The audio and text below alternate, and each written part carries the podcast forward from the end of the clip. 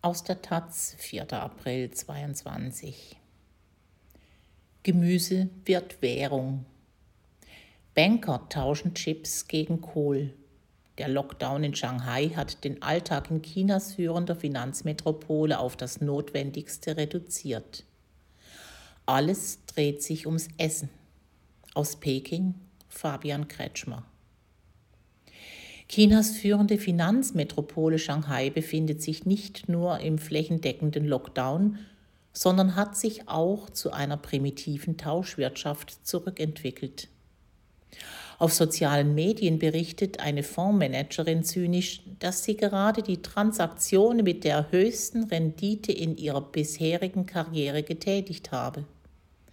Mit einer Nachbarin tauschte sie zwei Tüten Chips gegen immerhin vier Limonaden, einen Kohl, Erdbeeren und Oolong-Tee. Die Gewinnrate betrug über 400 Prozent.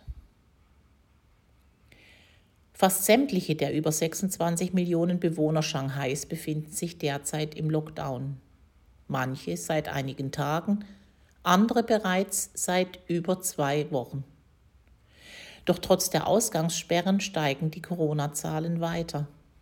Am Sonntag meldeten die Behörden 8.226 Infektionen im gesamten Stadtgebiet, wenn auch die allermeisten von ihnen als asymptomatisch gelistet werden. Doch aufgrund Chinas rigider Null-Covid-Strategie dürfen die Menschen derzeit nur zum Massentest kurz auf die Straße. Ansonsten bleiben sie in ihren Apartmentanlagen weggesperrt. Und wer sich mit dem Virus ansteckt, wird in Isolationszentren abtransportiert, wo tausende Infizierte in unterkühlten Hangarhallen lagern. Mehr als spartanische Betten, tägliche Essensausgaben und ein paar Heilkräuter kann man ihnen dort nicht bieten.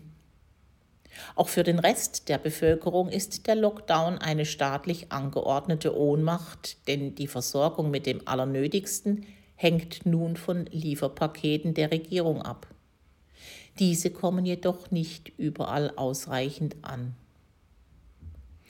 Es ist Tag 16 von unserem Lockdown in Shanghai und Essen ist das derzeit Wichtigste in den Köpfen der Menschen, berichtet Jared Nelson, ein Anwalt. Auf seinem persönlichen Twitter-Account schreibt er vom derzeit tristen Alltag. Liefer-Apps seien die einzige Möglichkeit, um an Gemüse oder Fleisch zu kommen. Doch die Online-Dienste sind heillos überlastet, wie Nelson schreibt.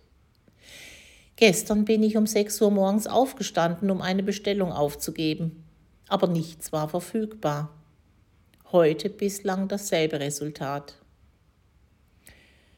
Es wirkt absurd.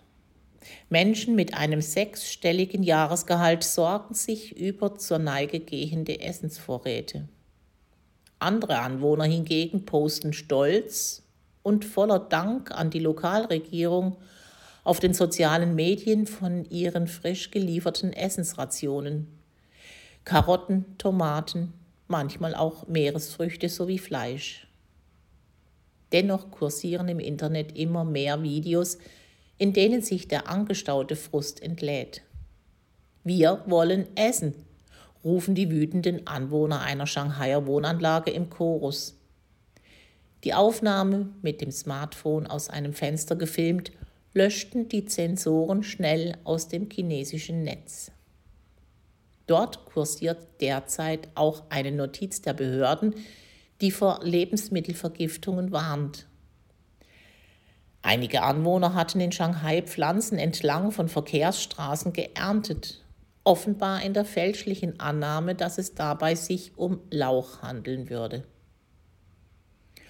Und erstmals seit 2020 zeichnet sich erneut ab, dass die offiziellen Corona-Daten wohl nur einen Teil der Wahrheit abbilden.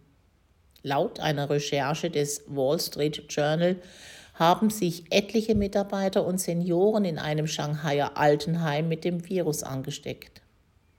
Zeugen berichten von mehreren Toten. In den offiziellen Statistiken tauchen sie jedoch nicht auf. Für den größten Aufschrei sorgten jedoch mehrere Videoaufnahmen aus einem Covid-Krankenhaus für Kinder. Darin sind etliche Babys in Gitterbetten zu sehen, die vom Personal in weißen Schutzanzügen umhergeschoben werden. Wie die Nachrichtenagentur Reuters berichtet, wurden offenbar mehrere Familien unter Zwang von ihren Covid-infizierten Kindern getrennt. In einem Fall war das Neugeborene keine 60 Tage alt.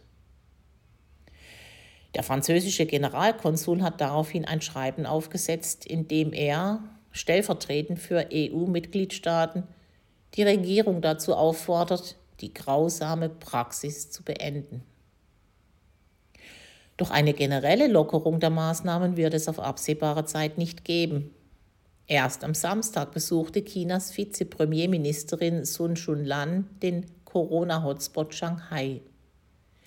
Bei ihrem Inspektionsbesuch sagte sie der Presse, man werde unbeirrt an der Null-Covid-Strategie festhalten.